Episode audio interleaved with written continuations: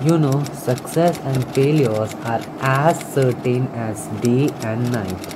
And never lie your swords down before you have a vigorous, vigorous battle with failures.